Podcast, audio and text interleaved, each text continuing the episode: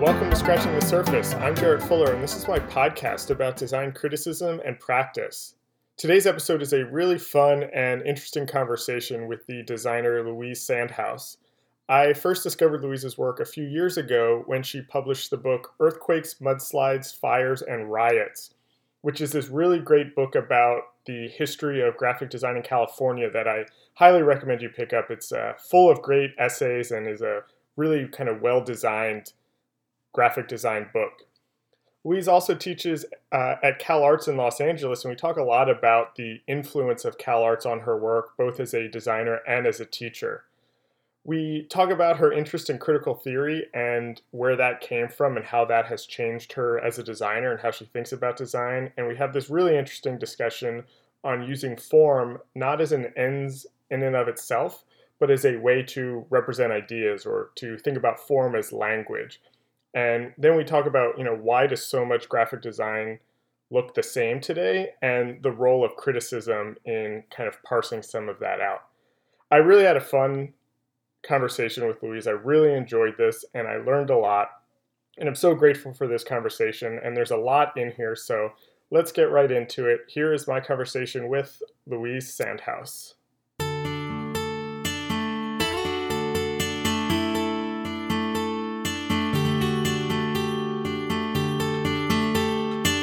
I was spending a lot of time this morning thinking about the things that I wanted to talk to you about, and I was really kind of struggling with how I wanted to start this conversation and, and what was a good way to set it up. And so I was re listening to your interview with Debbie Millman on Design yeah. Matters from a couple years ago, which I think might have been where I first came across your work, to be honest. Mm-hmm. Um, and okay. you said you said something in there that was really interesting. And I, I, remember, I specifically remember listening to this interview because I had just moved to California a couple months before, and you were talking about the book. And so I was very excited. I didn't know anything about California design at the time.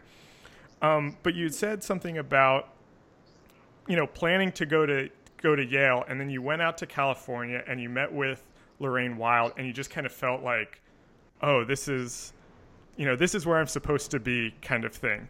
And right. as somebody who who a lot of ways and I feel like so much of this project has been about me trying to figure out what was going on in, in the 90s that there was such this critical discourse and as someone who just missed that often right. yale and cal arts are kind of the two pillars where a lot of that discourse came from and so i was right. curious and I, I, don't mean for this for you to kind of like pit one against the other. But what was it about kind of arriving at Cal Arts in the early '90s and thinking, "This is where I where I'm supposed to be"?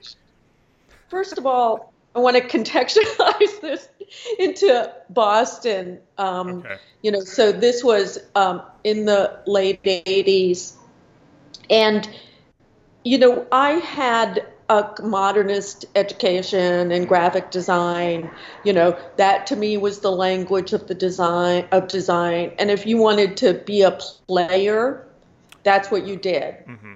you know.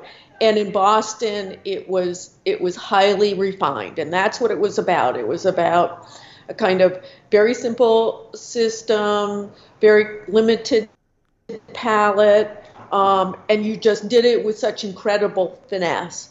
And you know, you I wanted to be a player. I wanted to be accepted. I wanted mm-hmm. to play with the boys because right. that's what it was all about. And if you wanted to do that, you went to Yale. Okay. Um, and so, anyway, and what I do, so I so I had a friend at Yale, so okay. you know I was able to go there and visit it, and you know it was being on the East Coast. You didn't really know California. You know you didn't know any other place, right. and you know it was sort of early in the sense that uh, the next step in one's career was to go to grad school. Mm-hmm you know, if you wanted to advance yourself professionally, you went to grad school. Right. You know, now it's more more common. In fact, you know, more and more, um, you know, uh, des- they're not even designers yet. They're, yeah. you know, students seem to be going from undergrad to grad. Yeah. Um, so anyway, it just you know, it, it just didn't dawn on me that there was anything else beyond beyond Yale to hmm. go to for all kinds of reasons. So when I did um, go out to, so just to clarify some facts uh, that I didn't go into detail in the conversation um, with Debbie, but I was put on the wait list for Yale. So I'm, okay. you know, so this was a year that a lot of people were applying. And so I, you know, uh, it's it's also the year when it, they know that Alvin Eisenman is retiring, uh, but they ah. don't know who's taking over the program. Mm-hmm. So here I am, you know, I'm waiting to find out whether I'm going to get in that class that year. Right. Um, I'm a little anxious about, you know, what the transition is going to be between um, one director and another, one program director mm-hmm. and another. And, um, you know, feeling like so ready for grad school. I had begun teaching. Um, I, um, I, I could see the handwriting on the wall about a kind of cultural conversation about design. Oh, interesting. Uh, yeah, and also I was, it somehow um, befriended um, I've gone completely blank on her name over at the MIT um, Media Lab. Um, oh, who, uh, Muriel Cooper. Muriel Cooper. Yeah, yeah, she was. You know, I was living in Cambridgeport, and her studio, which was essentially a garage at the time on the MIT campus or near the MIT campus, um, you know, I had had some conversations with her, and so I could see that um, computers were going to end up impacting the practice field as well. Oh wow! So you know everything everything um, was saying it's time for grad school to me. Yeah. Um, you know, so that's why I was even looking at that moment. So when I was waiting to figure out what was going to happen at Yale, I just went out to visit a friend who was living in Los Angeles and when I went to visit Lorraine, and I, I might have related this story about, you know, I just went wanted to see her as a practitioner. I didn't know Cal Arts. I didn't know what that was. And I didn't know why, when I set up a meeting with her, that she wanted me to meet her there. Right.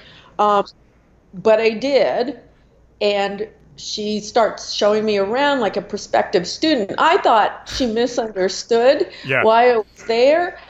I come to find out, you know, I brought this up to her a few years ago, and she goes, "Well, it was kind of a ploy." yeah, yeah, nice. Yeah.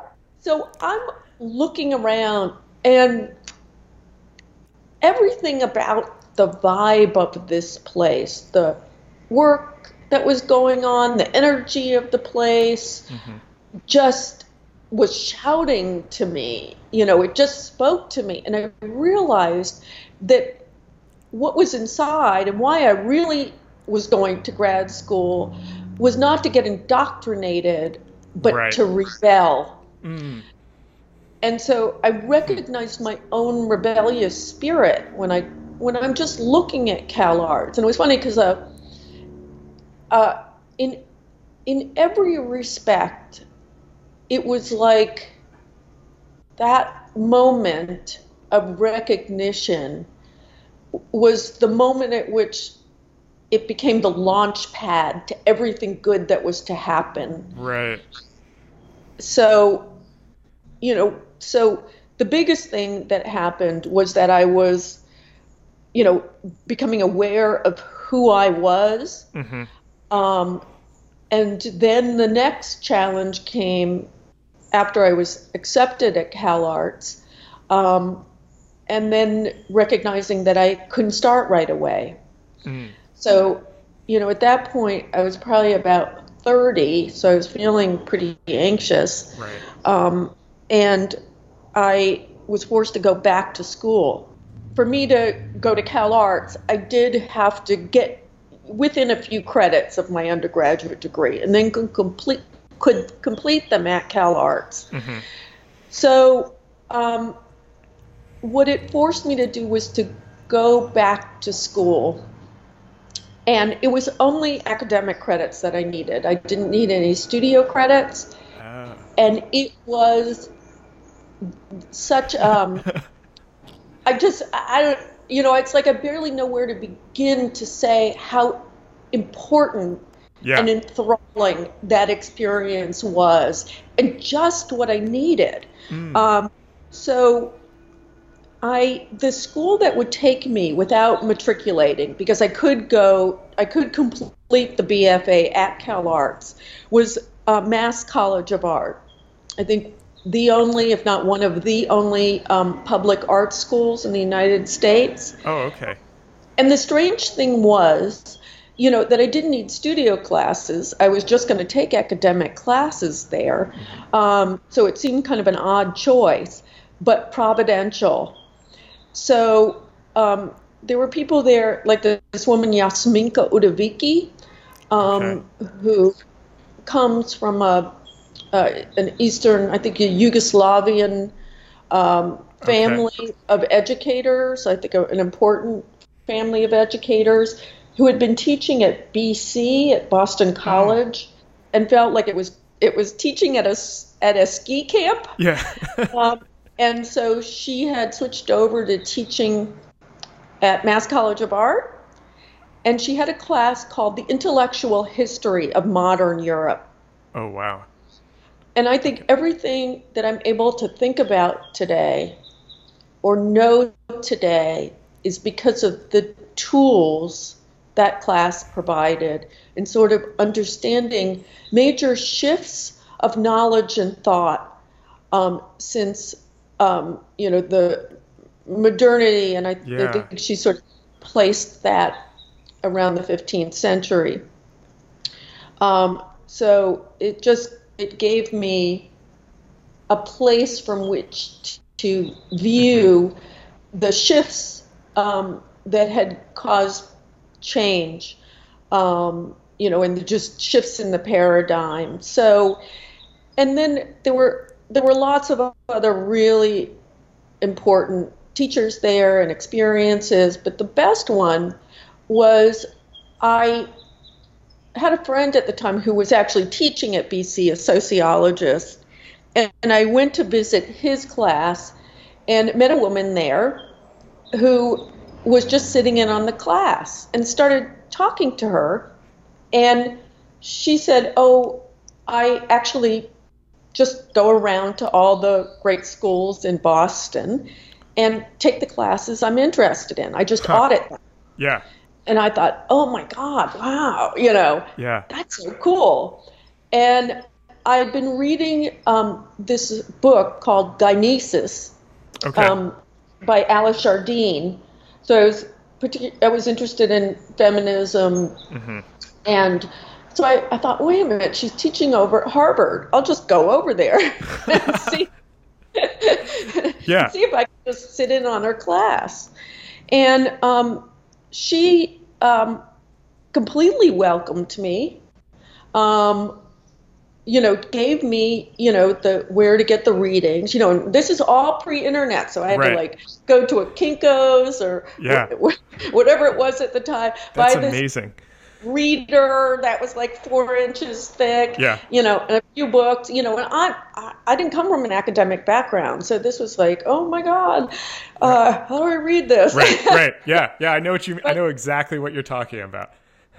Yeah, I mean, it's a, it's you know, it was like this enthralling world opened up to me. Mm-hmm. You know, mm-hmm. I found out what I was capable of. I got, um, I got exposed to all kinds of new ideas and challenges, and this and this woman, this professor, kind of took me under her wing. Like she thought it was like amazing that's a graphic designer, yeah. designer of any sort, was beginning to critically challenge what they were doing. Hmm. Um, so after, I don't know, it's like 15 months of going back to school and experiences like that, just the preparation to be able to take advantage of Cal Arts. Yeah couldn't have couldn't have been more perfect or better. Yeah.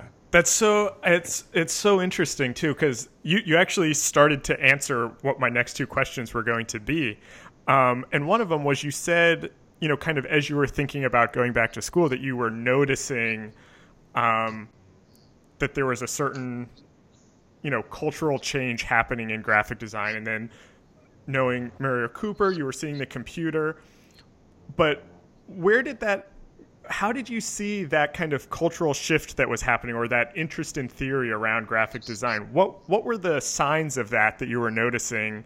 And then how did that kind of play out when you were studying back at school? You know i don't know what it was specifically hmm. yeah. uh, that was you know it, it may have just been hearing muriel cooper talk um, you know, and I, I knew that somehow programming was going to reshape right. the world and mm-hmm. reshape how design pra- designers practiced.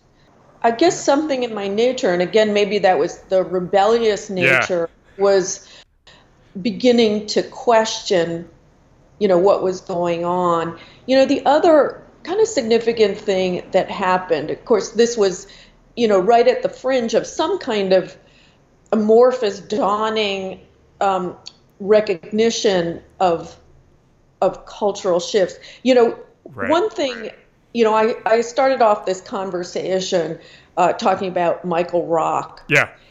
And he was a friend at the time, and so I'm sure there must have been some conversations mm-hmm. with him um, that that might have sparked some kind of awareness at the time because it wasn't as if there were a lot of people who were begin who were talking or thinking critically about design. Right. Right. Yeah, that's why I was kind of so interested that you were kind of aware of it or you saw that happening before it you know kind of started to uh, truly blossom is is interesting. Right. Right. So the other part of that, you know, and again going back to Mass College of Art, there was so when I, I realized I had to go back to school, mm-hmm. um, I looked at the list of classes that were available, particularly in a kind of st- continuing studies program. And there was one class, um, I don't remember the title of it, but it had something to do with postmodernism. Mm. And again, you know, this is around 1990, 91. Okay. I thought this I don't know what it is about this class, but I think I have to take it and it sounds really interesting. So I went to register and they said, sorry, this class is full. I, I, went, okay, all right. Yeah. Um, that night, I keep talking about my dreams, but that night, I had a dream that my life would be changed if I took this class. Oh, wow. Yeah. Okay. So um, I called the school the next day and said, I have to take this class. Can I talk to the professor? Mm-hmm. And they gave me his contact info. And he said, Well, you know, of course, if you're that interested, you know, come to the class. So that was, you know, as with the intellectual history of modern Europe, the class that changed my life the class that sort of became the launch pad of everything I was going to question or think about or get um, get excited about that was going to shift my thinking that was yeah. going to cause see the world in a new way that was going to cause me to raise questions about the role of design. That was it. Um, this this teacher, and I wish I could remember his name, was so astoundingly good in the way that he delivered his his right. lectures, which weren't conventional lectures. You know, it's more like performance. Yeah. Same thing. At, yes, with um, with Alice Jardine mm. um, at Harvard. You know, her lectures were more like performances. So even even teachers were um, were trying to reconsider their own pedagogical practices at the time. so when I get to, you know, after that experience and getting to California, that's when I fully realized it wasn't just theory. Yeah, yeah. In California, these this was a postmodern culture. And so you know to see that it was, you know, something that where the change changes and reorientation that I'd been studying in Boston were the reality of the nature of society and experience right. in California, or at least in Southern California, yeah. where I was. That I mean, that's that's amazing. I did not realize that you had kind of started studying or thinking about kind of critical theory or cultural studies and modernism and postmodernism before you even got to Cal Arts were you before you before you moved to California and you were taking these classes? Were you looking at them or studying them through the lens of graphic design at the time, or was that, or did you not kind of make that connection until you had moved? I think I. It wasn't until I got to Cal Arts that it manifested in the work that I was doing. Okay. Yeah.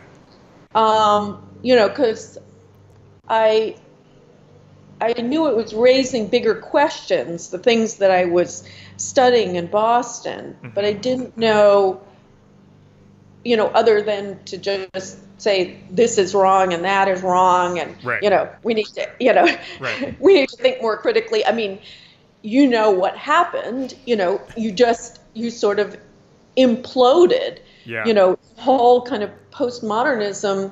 The conversation had to evolve, otherwise the result was paralysis. Mm-hmm. You just questioned everything to to death, and it was difficult to move forward. And even the work for a while just became kind of, you know, there were I see two waves of kind of postmodern stylistically.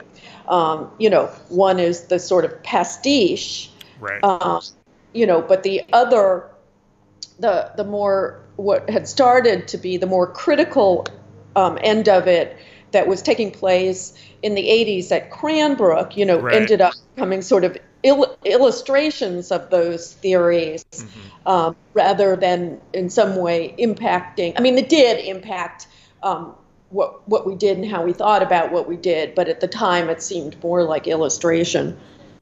Yeah, you know, it's I I uh, one of my early interviews was with Michael Bierut, and he he and I specifically talked about Lorraine Wild's essay "Castles Made in Castles Made of Sand," where I feel like she starts ta- in that she starts talking about she compares she essentially compares modernism and the idea of modernist graphic design to a fraternity where these sets of rules that you don't challenge and if you do challenge them you're kind of you know an outsider or you know right. like that you're doing it wrong and so i think it's interesting that you were kind of you were a student there basically as those rules were really being challenged. How did that change? How did that change your design work or your design process as you started kind of immersing yourself in making work with all of these new kind of ideas bubbling up inside of you? Well, I'm trying to think, you know, I just I think it probably um, impacted the content of the work. Mm. You know, the subjects that I was addressing. I remember this kind of early project where we had to deal with um, kind of uh, the new terminology um, of, of design and to you know the the kind of vocabulary that a postmodern program, right. a critical postmodern program, would um, would incorporate um, and use as um, you know in, within the conversation to analyze and discuss the work. So I had metaphor you know so each student was given three different terms and in some ways had to represent those terms i think typographically and um, in terms of images only and then a combination of the two. Okay. Uh, I had metaphor, metonymy, and I, I don't remember what the other term was, mimesis or something. Um, oh, irony. Irony was the other oh, thing. Interesting.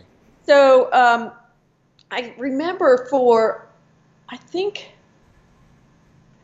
um, I think it was for either irony or metaphor.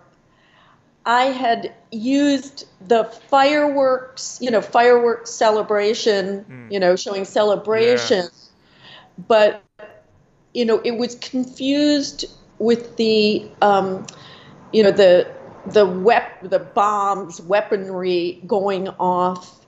This must huh. have been around the time of um, of Kuwait. Yeah. Uh, yeah, and so you know, it was a confusion. It was about the confusion of what you were looking at. Okay. Um, you know, and it was hard. Mm-hmm. You couldn't really distinguish whether you were looking at, you know, fireworks sort of a celebration like Fourth of July, oh, or you know these kind of bombs going off. The imagery was pretty identical. Um, so, you know, it did.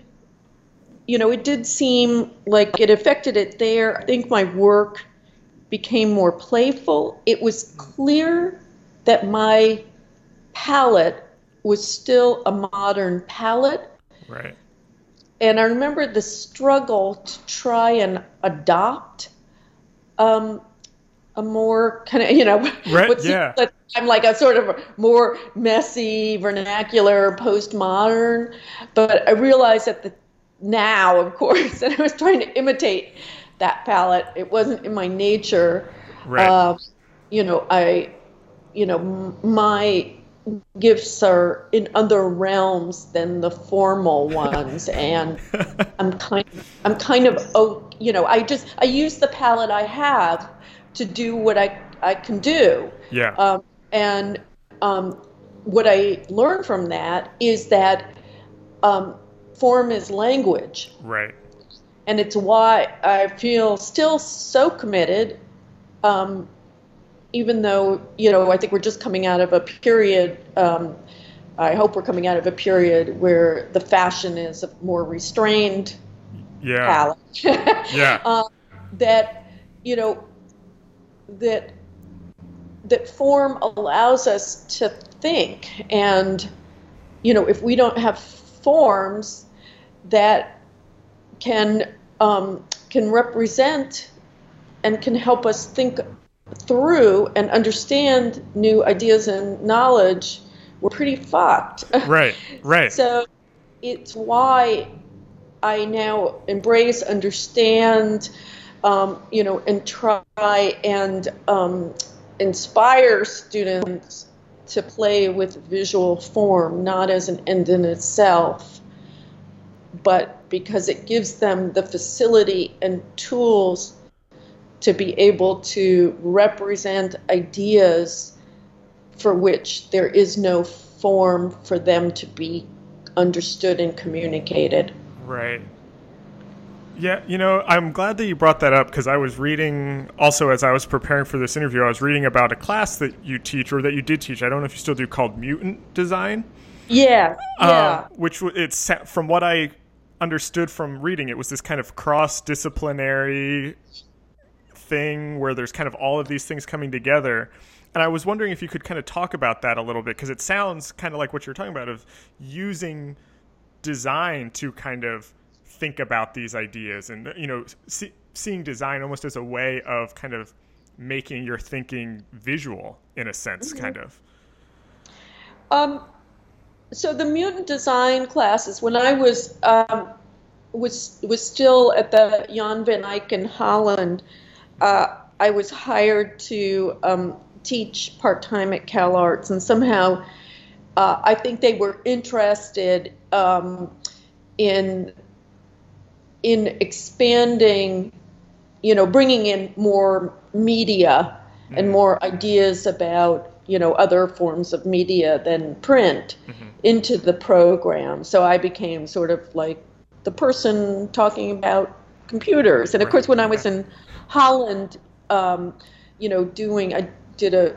second post grad there, what's a, you know, equivalent to a grad education that would, oh. what they post grad in Europe. So, um, so I have, you know, two, two um, two thesis projects in that that thesis yeah. project there. Both were about design education, but that one there concentrated on how the computer was going to uh, impact design and um, and design pedagogy. Mm-hmm. Um, and um, so you know, so I sort of became attached to that area. So when I went to Cal Arts, back to Cal Arts now to teach, um, it was to bring in that conversation. So the mutant design classes were really um, exploring how designers, graphic designers, might think about their contributions. Mm-hmm. You know, how they might how they might think about these new um, arenas or platforms. And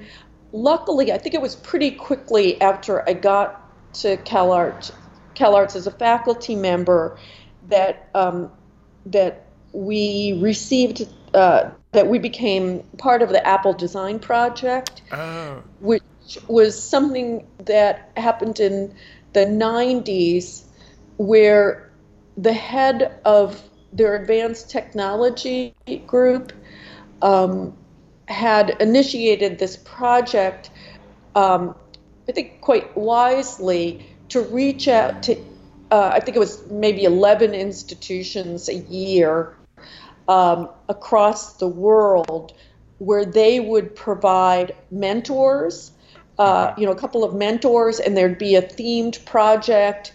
And then um, at some point, towards the end of the semester, everybody would convene in Cupertino at Apple headquarters and work, you know, kind of charrette for several days right. on a presentation.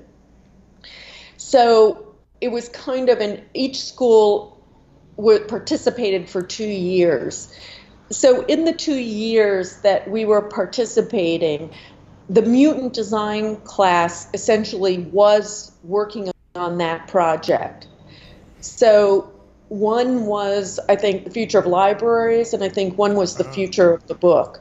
Oh, wow. So, yeah, so it seemed like a natural evolution for graphic designers to kind of think through ideas about a repository, mm-hmm. um, to think through the idea of reading and encountering the reading experience and how um, computers might impact that. I mean, this is still, you know, reasonably yeah. early on in that. And so and to have um, you know mentorship and some guidance from apple was pretty significant yeah um, so it was kind of ideal you know the questions particularly raised it what it did for me and i think this kind of remains um, an awareness and interest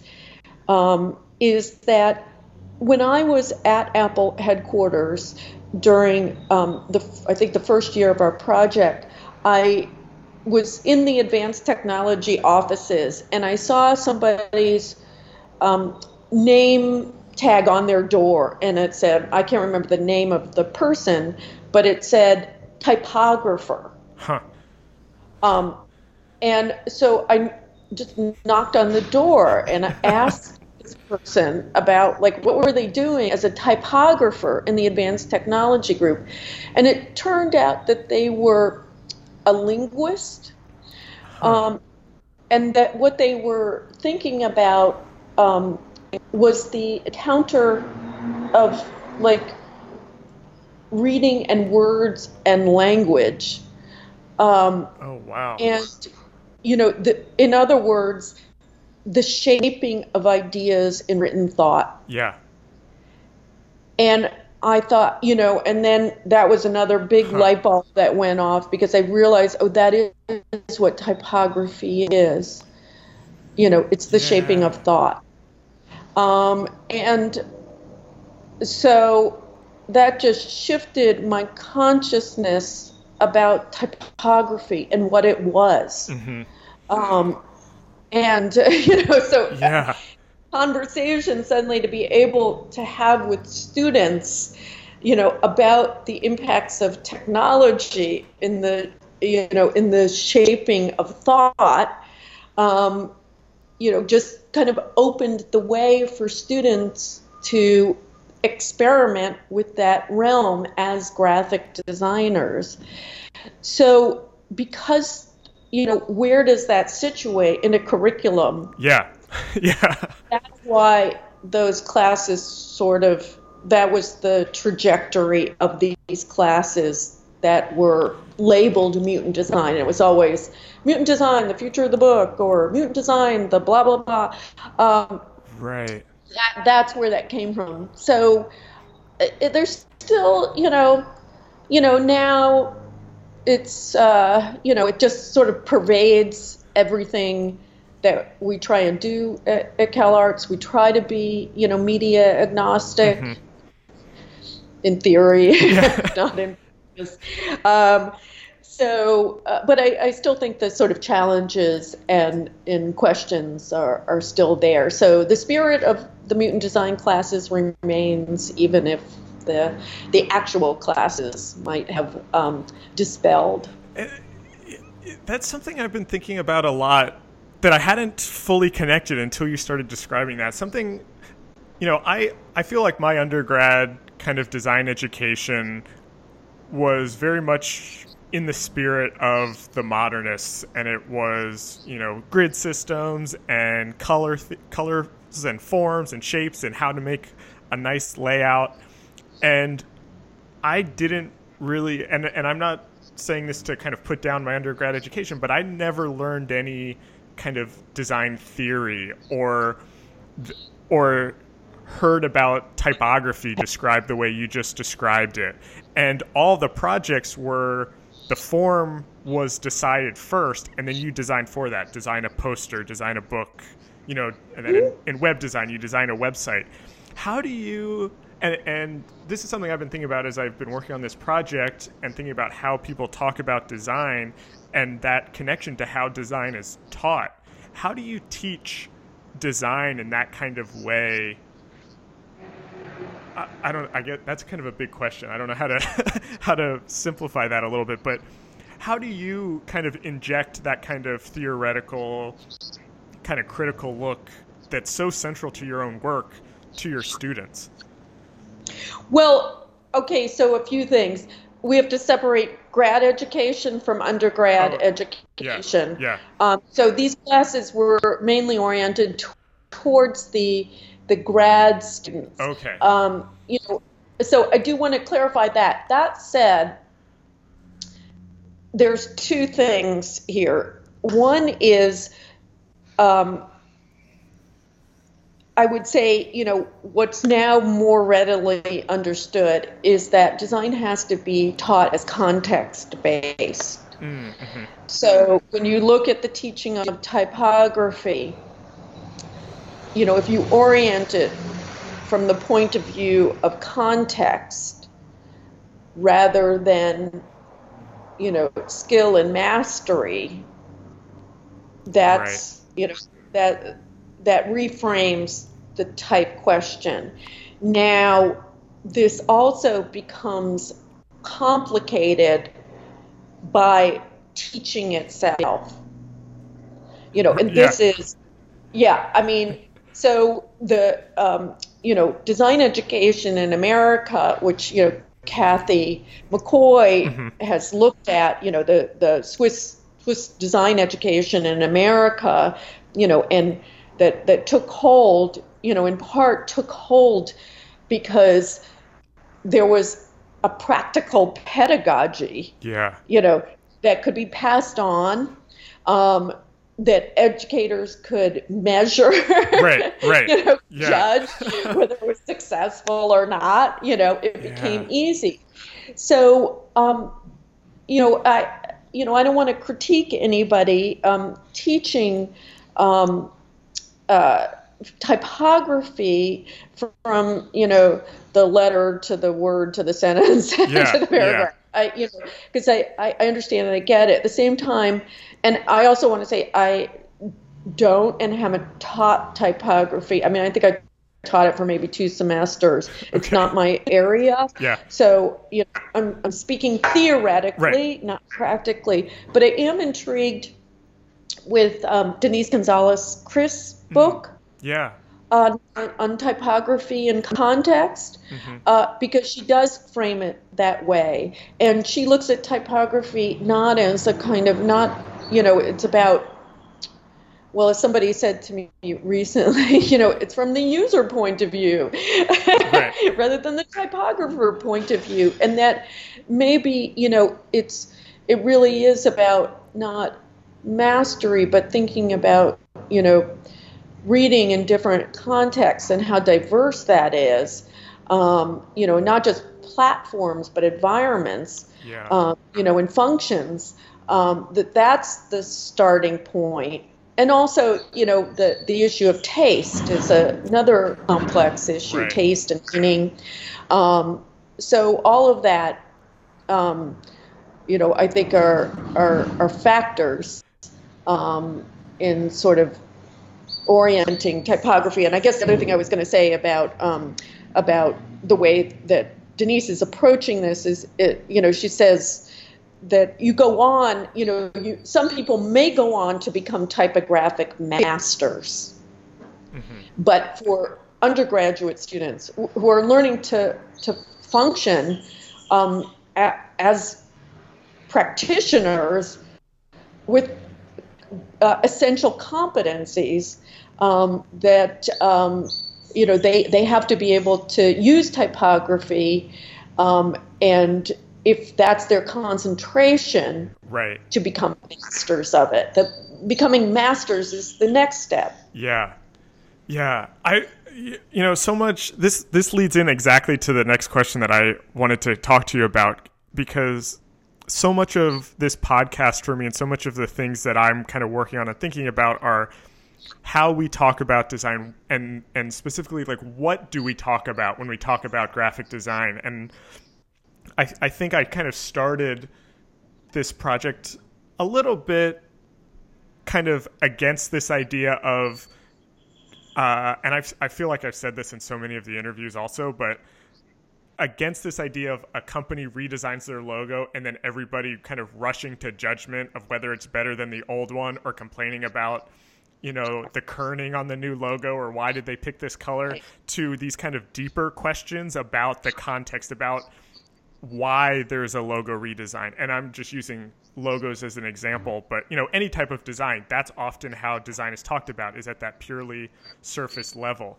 What what are what are kind of like issues or topics that you see kind of in the current design discourse that need to be talked about more or should be kind of examined more? And I think I think you have an interesting perspective as someone who's kind of worked through the 90s and saw the computer coming and the discourse around that saw the internet and then the discourse around that. What's what's kind of happening now that needs to be talked about past that kind of surface mastery kind of you know aesthetic level? Mm, that's a big one. I know um, i know. I'm sorry.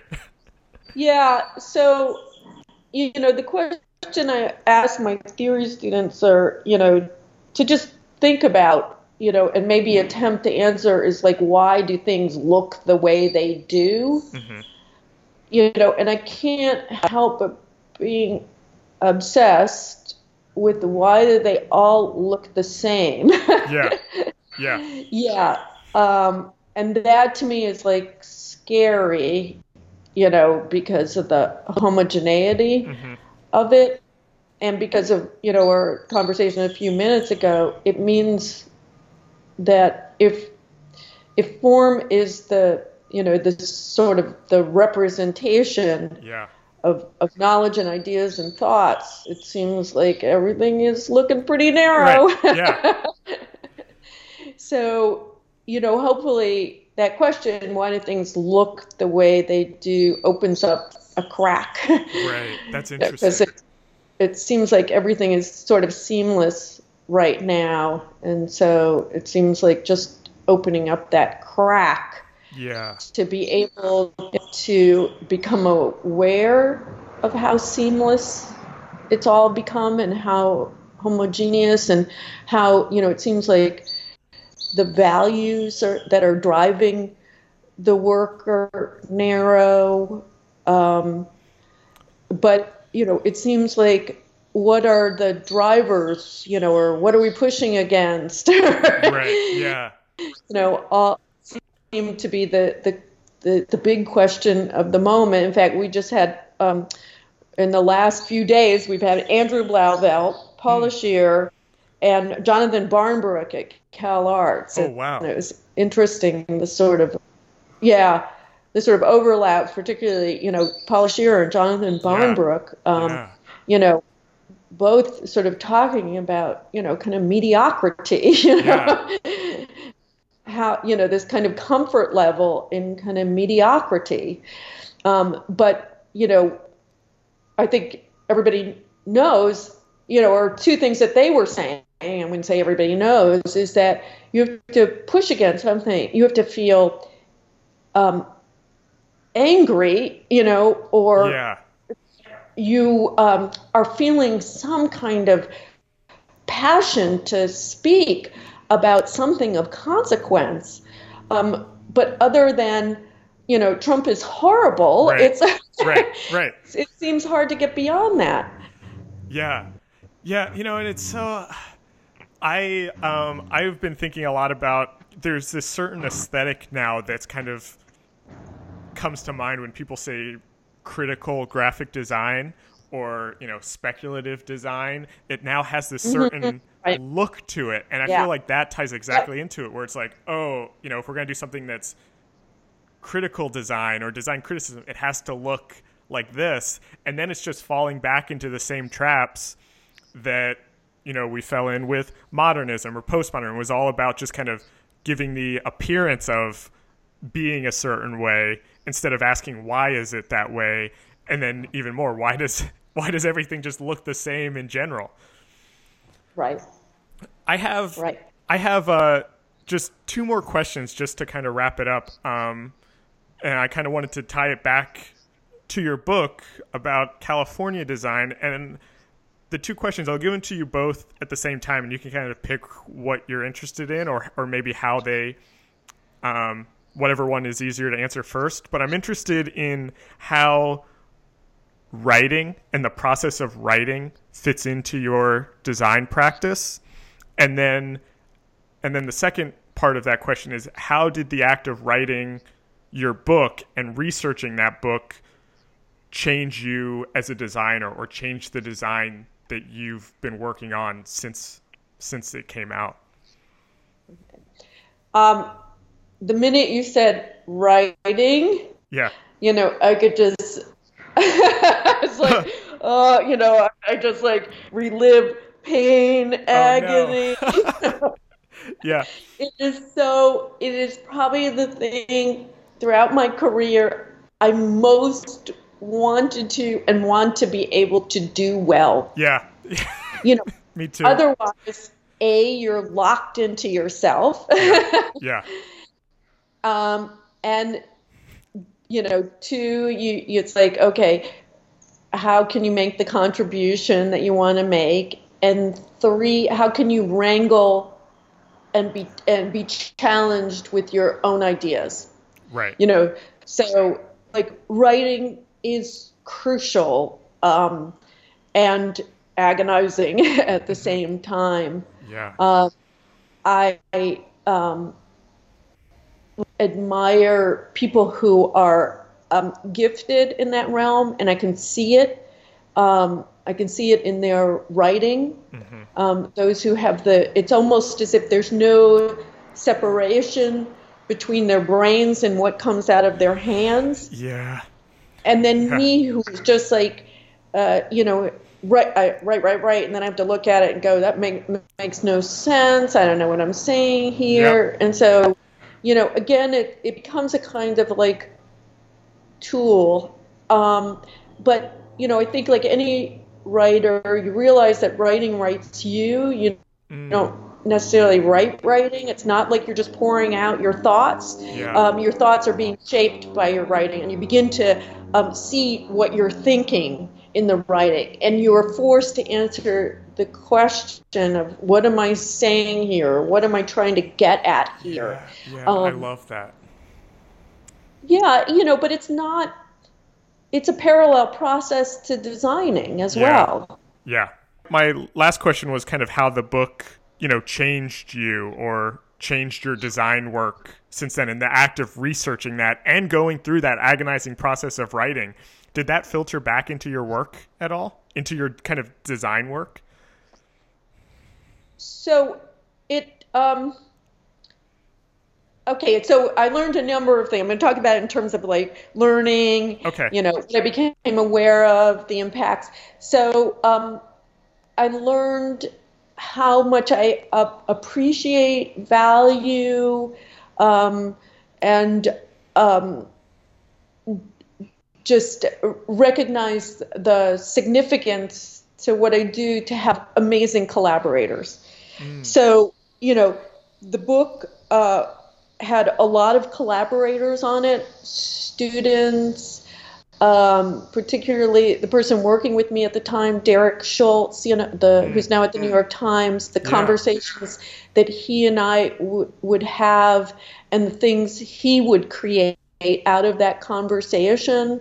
Um, you know the the diagrams that I did um, with Kat Catmuir and Ben Woodlock. Right. You know. Just, shaping those and the, the, the, the conversation I would have with them and the struggle to figure out the form that those would need to take.